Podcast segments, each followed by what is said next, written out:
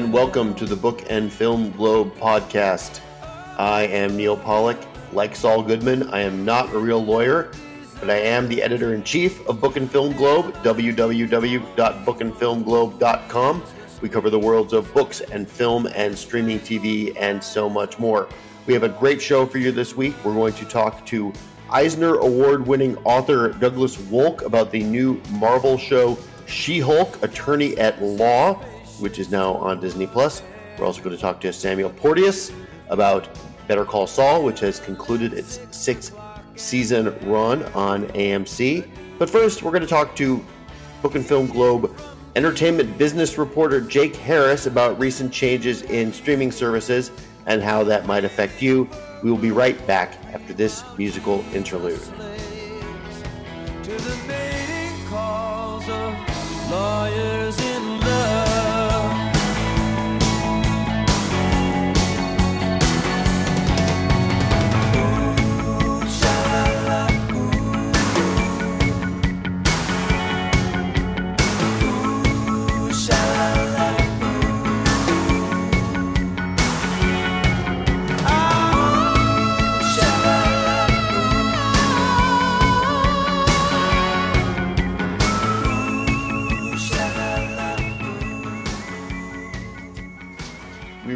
An important milestone in the last week. The number of streaming video subscribers surpassed the number of broadcast and cable viewers combined.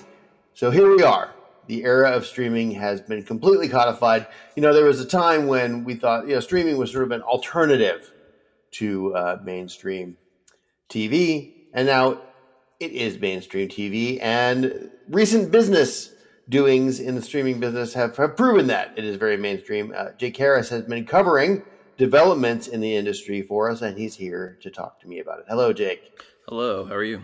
I am well. I am streaming. We all are streaming all the time. So there have been a couple of very big uh, changes which are starting to manifest themselves now in sort of what content is available and what content is not available. And you've written some pieces for us recently. Uh, the first one, which at this point is, I guess you could say old news, although it's still very significant, is the uh, the HBO Ma- changes at HBO Max, right? So tell us a little bit about what's going on there. Uh, so first, what happened was uh, this was last week, almost two weeks ago at this point now. HBO uh, Max canceled the Batgirl movie uh, over at HBO, and from everything that we've heard and read about this, it was pretty much like already in the can. I think they had to do some post production stuff on it afterwards, but you know it was uh, all intents and purposes done. Uh, only cost them about ninety million dollars, and then with the uh, regime change over at the uh, CEO level, they decided to axe that, and then they took off uh, a whole bunch of other stuff. So uh, Samantha Bee, a lot of other movies that showed up as HBO Max programming starting in the pandemic. some uh, Reddit viewers actually just uh, noticed it at first, where there was a couple movies that just quietly left the service for a little bit, and just no one said anything about it. And then finally, uh, they HBO came out and said that they were removing uh, just a, a, lot of HBO, uh, a lot of content, and then the merger that. Uh, the reason for all of that, they announced a merger with Discovery Plus as a uh, result of the uh, Time Warner, AT and T, um, everything. Just that whole like the Warner Brothers has changed hands so many times in the last couple of years, um, but uh, it is now going to be Warner Brothers Discovery. Uh, and they still they have not named uh, whatever this new streaming service is going to be, whatever HBO Max and Discovery Plus becomes. Uh, but that is going to come to your TV screens and your phones sometime uh, next year. Because there's, uh, be, there's, so there's going to be a, a, combining of HBO content, which at one time was considered premium TV, and oh. Discovery, which is a lot of you know shows like In Search of Hitler's Brain, you know when giraffes attack, that, right? Reality, a lot of reality shows. Yeah. You know stuff that like would have, uh, which HBO viewers once upon a time, not anymore, would have um, rejected right would have considered beneath them in some ways and so so this is so now you can't really consider HBO premium TV in the way it once was. No, I, I mean, and you you can now you know go right from watching The Sopranos to you know Chip and joe uh, so you can have all of all of your needs met by one one service. Uh, they uh, they put out some slide decks from the earnings call uh, Warner Brothers Discovery did about how they were looking to combine the uh, quote male skewed and scripted and appointment viewing uh, viewership of HBO Max with the uh, so-called female skewed, unscripted, and comfort viewing uh, viewership of Discovery Plus, and so they're they're trying to just uh, combine everything and you know have their cake and eat it too with all of this it's stuff. And it's you know it sounds it sounds a lot like Netflix, only without the youth skewing.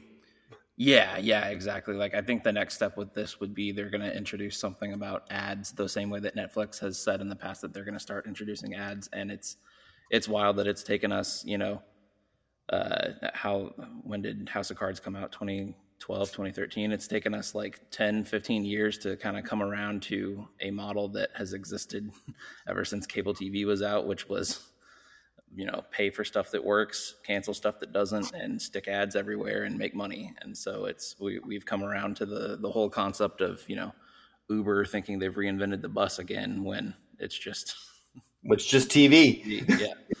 which is which is fine. You know, I mean, Netflix. You know, Stranger Things and The Sandman exist alongside shows like Love Is Blind. Right. Yeah. And, which, is, floor, is floor is lava. You know. Yeah. Yeah. I you know I personally like all that stuff, but but then again I you know I watch a lot of TV. It, it's just it's I it's just an interesting business development with something like HBO, which once upon a time was what all the smart people, so to speak, watched is now just another um, another notch in this in, yeah. in the yeah. streaming belt.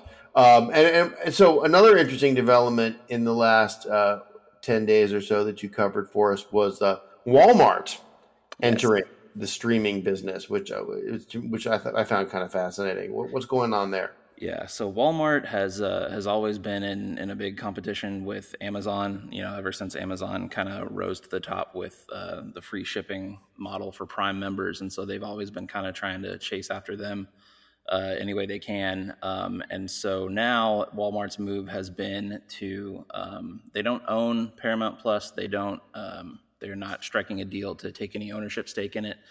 Um, but the the partnership now is if you if going forward starting in september if you want to buy a walmart plus subscription which will get you uh, unlimited free deliveries of groceries other household items you can you know scan stuff in the store and buy it and you get um, free shipping with stuff um, if you want to get that subscription you will automatically be entered into a membership for the ad tier supported level of paramount plus. Uh, so if you have paramount plus now uh, and you don't have anything to do with Walmart, nothing's going to change. Uh, if you have Walmart Plus now, you will automatically get that membership starting in September. And if you have none of them right now and you want Walmart next month, you'll just automatically get Paramount Plus. So, yeah, this is a very savvy business move because Paramount Plus while sort of a free floating streaming service, yeah. you know, has a lot of content on it that people really desire. I mean, they have I'm well, they have surprised at the the movie selection that they have, and then they also have a lot of good, you know, good TV, good Star Trek stuff, good. Uh, well, they're the home of Star Trek, yeah, and they're the home of the Yellowstone universe, yes. which is extremely yeah. popular. You know, and the other other items like Beavis and Butthead, pretty much any CBS programming.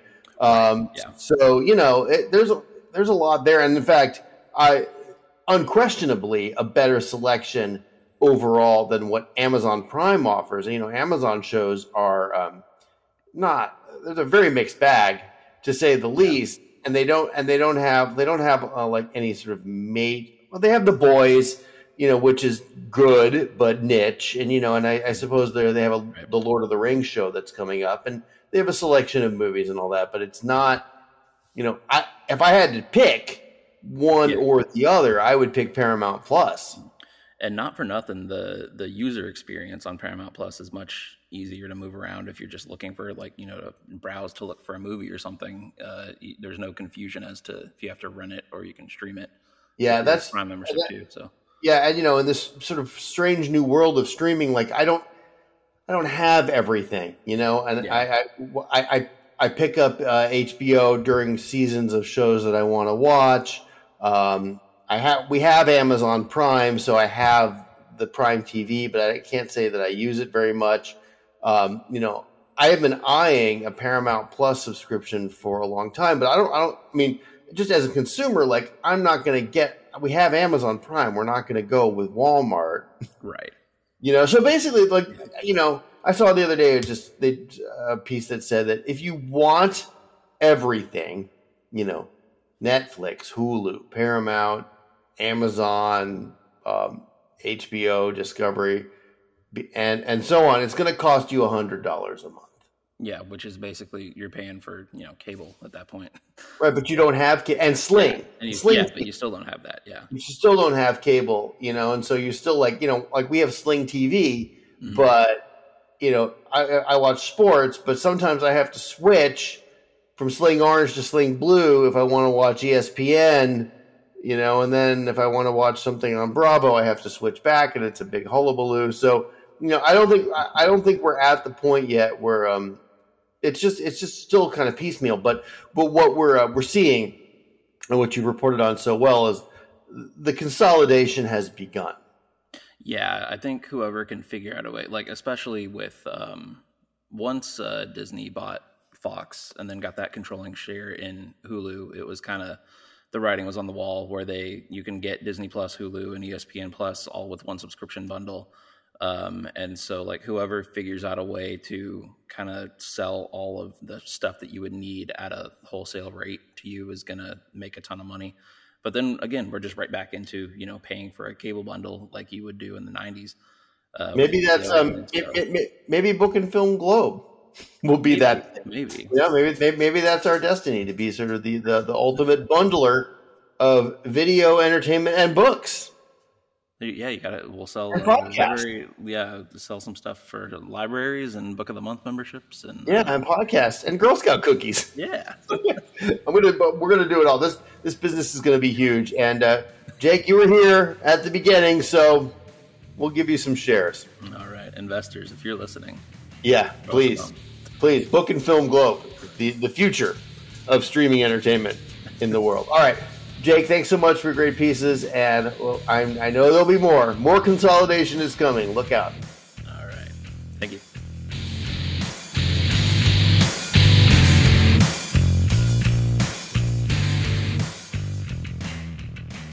The golden era of quality television came to an end this week with the final episode of Better Call Saul, the very popular prequel to Breaking Bad that aired on AMC for six seasons. We ran an article about it on Book and Film Globe this week, uh, written by Samuel Porteous, frequent contributor, and he is here with me now to talk about Better Call Saul. Uh, joining me from his home in Shanghai, China.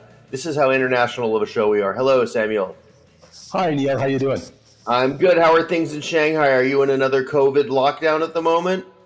No, well, we had an interesting event in an IKEA store where there was like one of what you you have flash mobs, we have flash lockdowns, and um, the but it, you know it's it's it was very it was a very soft affair. You know, people ran out the door who didn't want to stay in, and people stayed, and within a couple hours they were uh, sent to a. Um, a sort of COVID testing facility and all that. So it's a very different regime than what you've got going in the US. But by and large, everybody's running around doing what they want, but there's a lot of testing. Like every week, you sort Yeah. of go for a test.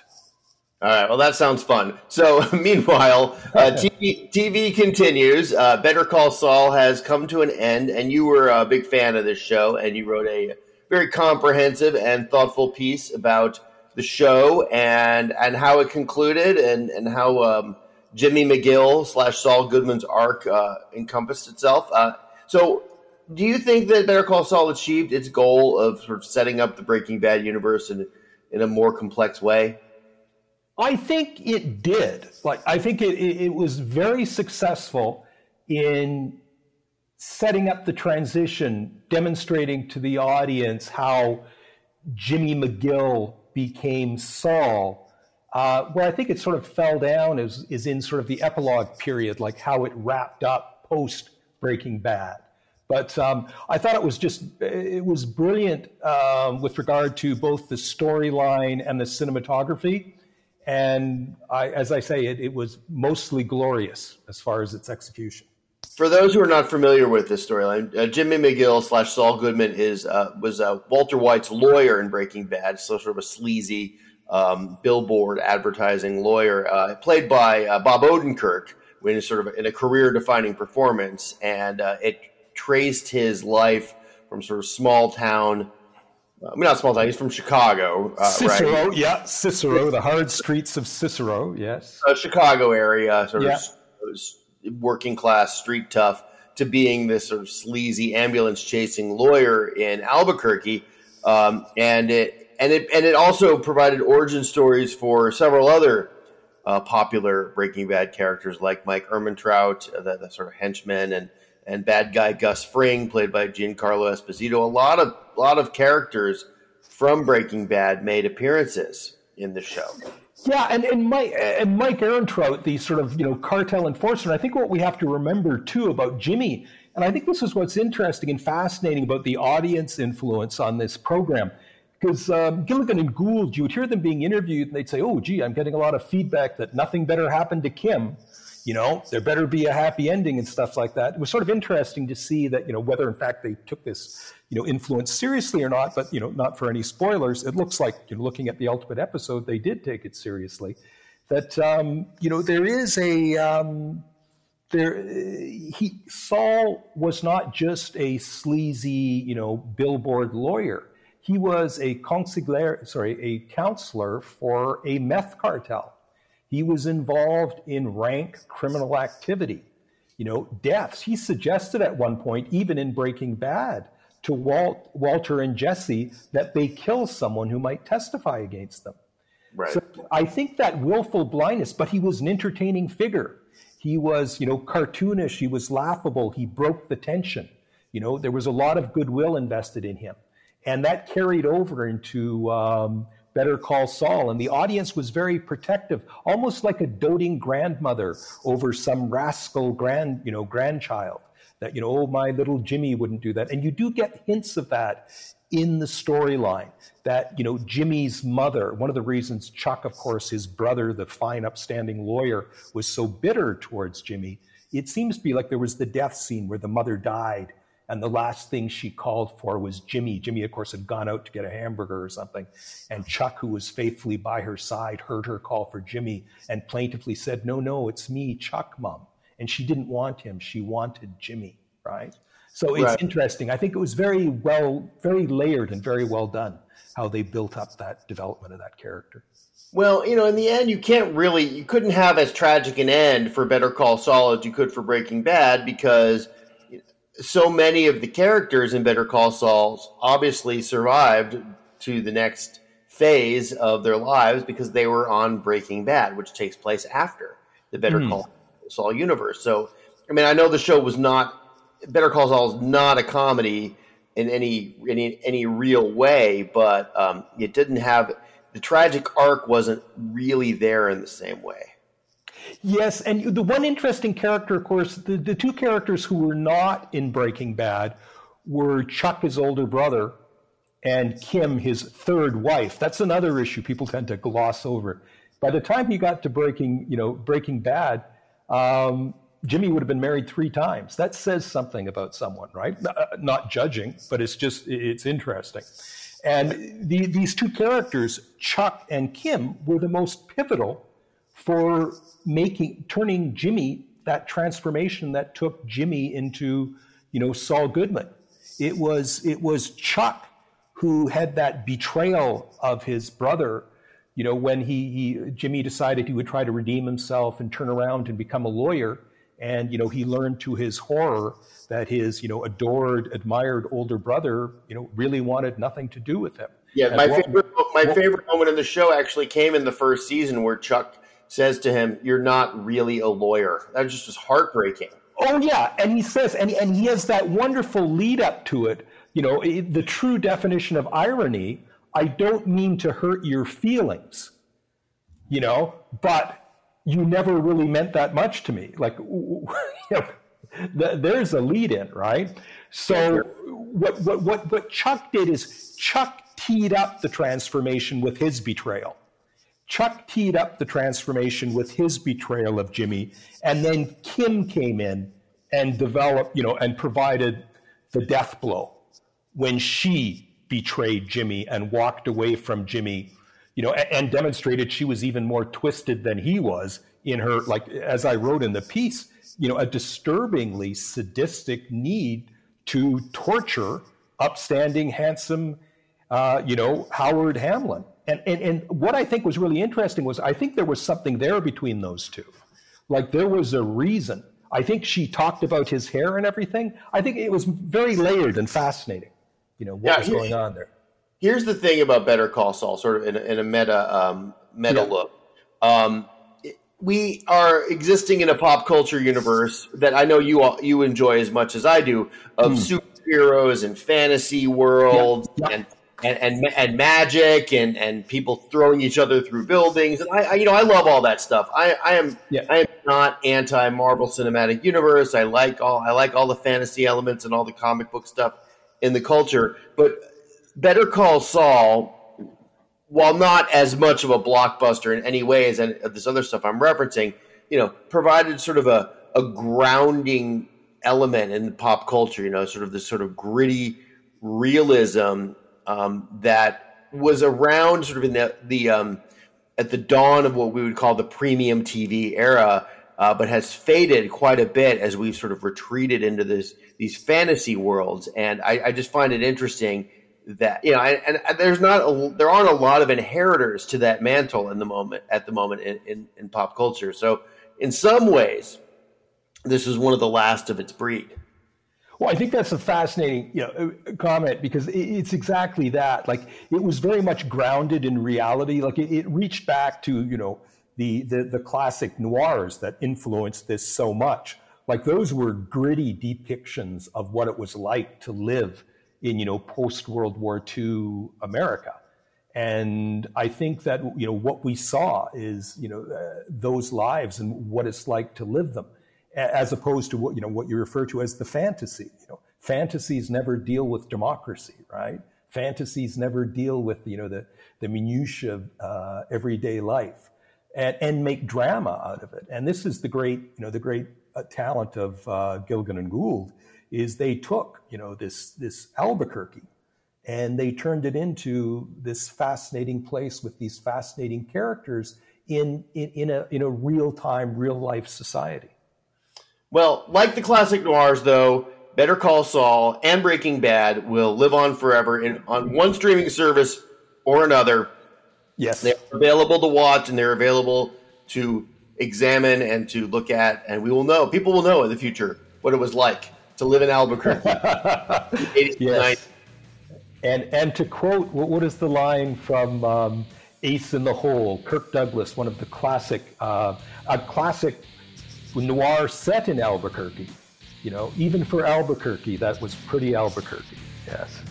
That's for sure. All right, Samuel Porteous, thank you for joining me to talk about Better Call Saul. Have a safe day there in Shanghai. Okay, well, thank you very much, Neil. Have a good day.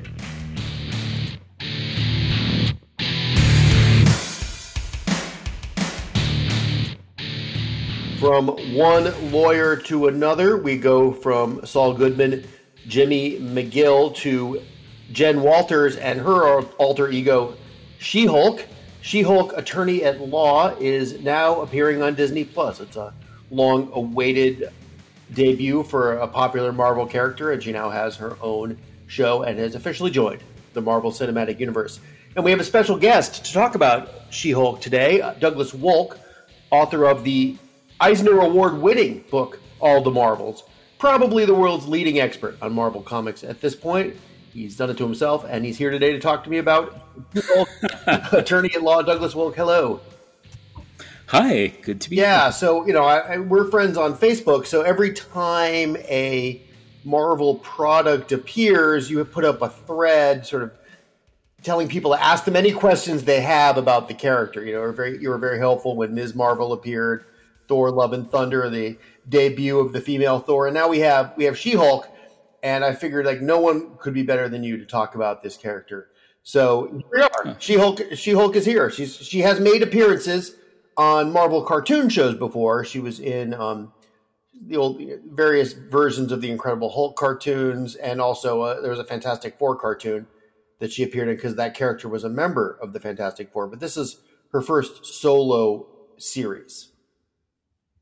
First live action series too, which is it's that's something. Yeah, this character has never appeared in live action, and you know this is a character who has um, been around for quite, not not quite fifty years. I think the the first She Hulk comic book debuted in the late seventies, um, but she's had a number of different iterations over the years. And from what I recall, the original comic book was kind of a kind of a crime melodrama. It, it, it didn't have the snark that later She Hulk um, iterations had, right? Yeah, I mean the the the original like Savage She Hulk series. Uh, the first issue was well. She Hulk is probably the last significant Marvel character to have been co created by Stan Lee. Oh.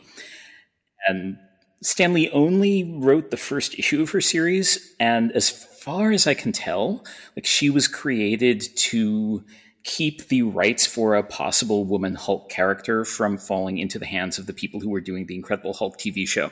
Ah.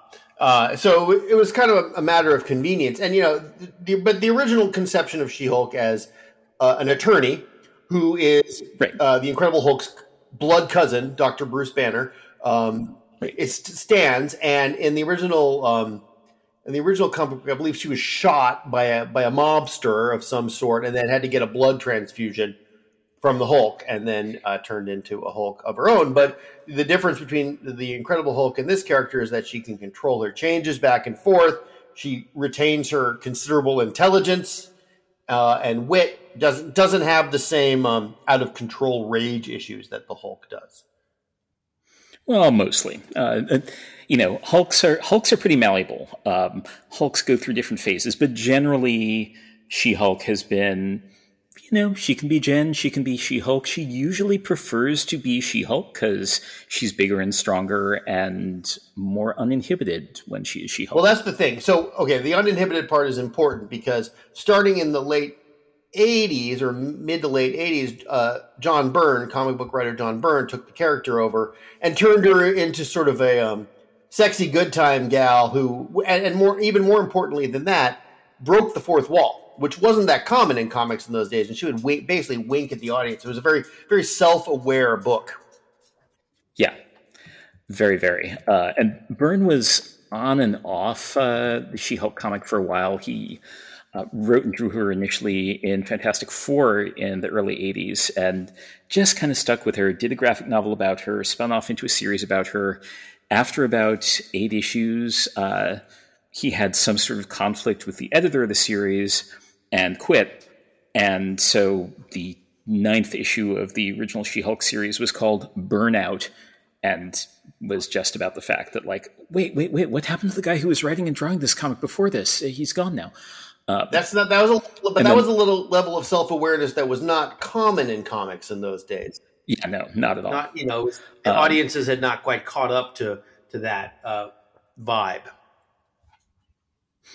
Yeah, um, you know, it, it suits her really well as the character who can break the fourth wall and it's not a big deal to her. You know, she's aware that she's in the comic book and eh, that's fine. Yeah. She's cool. And I think the show, which we'll talk about in a second, the show really draws the majority of its inspiration from more modern She-Hulk iterations. Uh, the comic book writer Dan Slott and other people have yeah. basically portrayed her as I mean, she's an attorney um, who kind of goes back and forth between human and Hulk form, and she represents other Marvel Comics characters in, in these absurd superhero related criminal cases. And yeah. and one gets the sense, especially from the end of the pilot episode, which admittedly is just kind of setting it all up, that that's that's what we're going to be seeing most of in this nine episode arc of the first season. Yeah, uh, and I'm fine with that. I love the idea of the MCU doing like a full-on comedy TV series. Yeah, it's like a legal comedy. It, it, you know, it has, and we're not. I'm not the first person to say this, but it reminds me of you know, Boston Public or Ally McBeal or other sort of like semi-ironic, not super serious Law and Order style legal shows, right? And so um, you get you get that vibe. So let's let's talk about this. So I don't know. I have only seen the pilot. Like other critics have received preview episodes and have seen two or three episodes. So I'm not exactly sure where it's going. But you know, the the pilot um, is does not take itself very seriously. I mean, it is it is suffused uh, with irony, and it, and it and it doesn't take its time um, setting up the creation of the character either. Like within the first scene, She Hulk appears pretty much. Yeah. Uh, and great. That's that is what I want from a TV comedy. Like I want it to move fast. Yeah, it's fast and and it's snappy. There's like a essentially like the, the vast vast majority of this episode is just a long training montage between yeah basically yes. between uh, Jen Walters slash She Hulk and her uh, and and Mark Ruffalo's uh, Smart Hulk is, is, yeah. is who shows up here and I don't know. It's okay. You know, I wasn't laughing. I wasn't roaring with laughter during this thing. It, it was fine. I thought it was it, it was cute. I, I I felt like the episode could have used um I don't know. Maybe the pacing could have been a little bit better. You didn't need. I didn't need the. I didn't really like the flashback structure. You know, it basically starts with a record scratch, like, "Oh, this is me." I bet you wonder how I got here. You know, right? Literally, it starts, and that's like one of the biggest narrative cliches in TV and film. But I don't know. I mean, it's. I thought it was. I thought it did its job pretty well. Yeah, um, it's charming. It's cute. I'm curious to see what's what's next for it. Uh, I gather there's going to be like once it's set up the premise, like she's a lawyer and she's a Hulk, and let's go. Uh, th- what what's beyond the origin has a lot more possibilities for comedy. Yeah, and you know, judging from the trailers, you, you can you've seen um, guest appearances from certain Daredevil is going to be in this. The Abomination mm-hmm. is going to be in this, and but you know, there's nine episodes, and I don't think I, I think they held some stuff back. I think we're going to see other characters that uh, have have not appeared yet in uh, Marvel, the the MCU. They're they're kind of teasing the thing which would uh, which I think people would really enjoy. Uh, oh, that'd be nice. You know, right? He hasn't shown up yet, um, and, and, and I think there will be some other surprises as well. I also think you know one of the uh, main themes of the comics is sort of Jen Walters' single gal. You know, there's right. like a kind of a Sex in the City vibe. Like she takes off her shoes in the courtroom so she can turn into She Hulk to fight a bad guy. you know, yeah, there, there's a there's a little bit in the trailer where she's you know carrying like flipping through uh, dates on uh, on Tinder or something, and then you see her out out at dinner with one, and then like two seconds later, she's carrying him across the threshold of her apartment. Yeah, there's a there's a meme on Twitter that I've seen with that photo, and and the the caption is "Death by Snoo Snoo." yes. um, so I think we're gonna we'll, we'll see some of that. I don't know. I mean, I'm not I I am uh, I'm, I'm going to watch it all the way through. This is a character who I um, you know have been familiar with for years, and you know it's it's nice to see uh, the M- the MCU sort of branching out, and I feel like this is not. Uh, it hasn't been a real disaster. You could argue that Eternals was a bit of a disaster, but I don't think this this is on that level. Yeah, it, I mean, it's not trying to be Eternals. Like Eternals was trying really hard to do something, and it's kind of a mess. Um, this is just like we're doing a law comedy. Great. And that this is the character to do a law comedy with. Yeah, I mean it sets it up pretty well. So here we are. She Hulk is here. She's here, and uh, whether or not we, whatever our opinion of it is, doesn't really matter at this point because I think this is going to be a character who is established uh, from here on. And I guess we should also talk about Tatiana Maslany, uh, from Orphan Black, who who, who uh, plays the show, who plays the character. I mean, she's you know the show's going to rise and fall on her performance, and I, I felt like she uh, embodied the character pretty well. You know, it was um, surprising to me how small she seemed in her Jennifer Walters form. Like she was like small, just like that's a.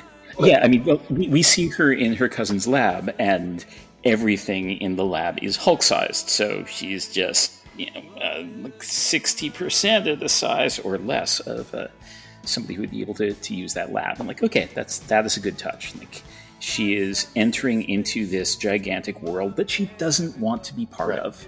She like keeps hammering in like, I'm not interested in being a superhero.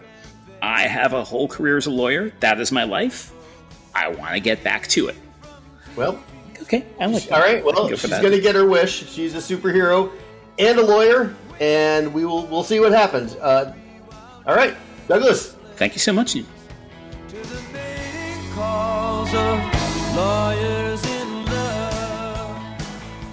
All right, thanks, Douglas Wolk, She Hulk Attorney at Law, now airing on Disney Plus. Also, thanks to Samuel Porteous for talking to me about Better Call Saul, which is now done and will be archived forever in pop culture and TV memory. And also to Jake Harris for talking to me about changes in Paramount Plus and in HBO Max. Streaming business is no longer a little upstart, it's now a big corporate thing, and maybe we shouldn't have started down this path in the first place. But it's too late now. Here we are. I'm Neal Pollack. I'm the editor in chief of Book and Film Globe, www.bookandfilmglobe.com. We cover the worlds of books and film and streaming TV and much more. Thank you for joining me this week on the podcast. We will talk to you soon.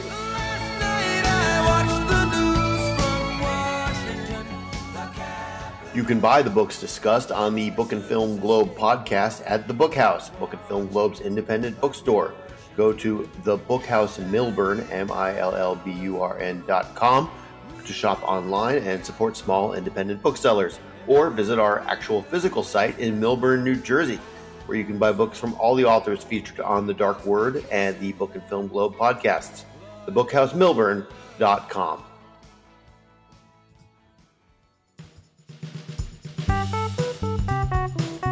Audio Hopper.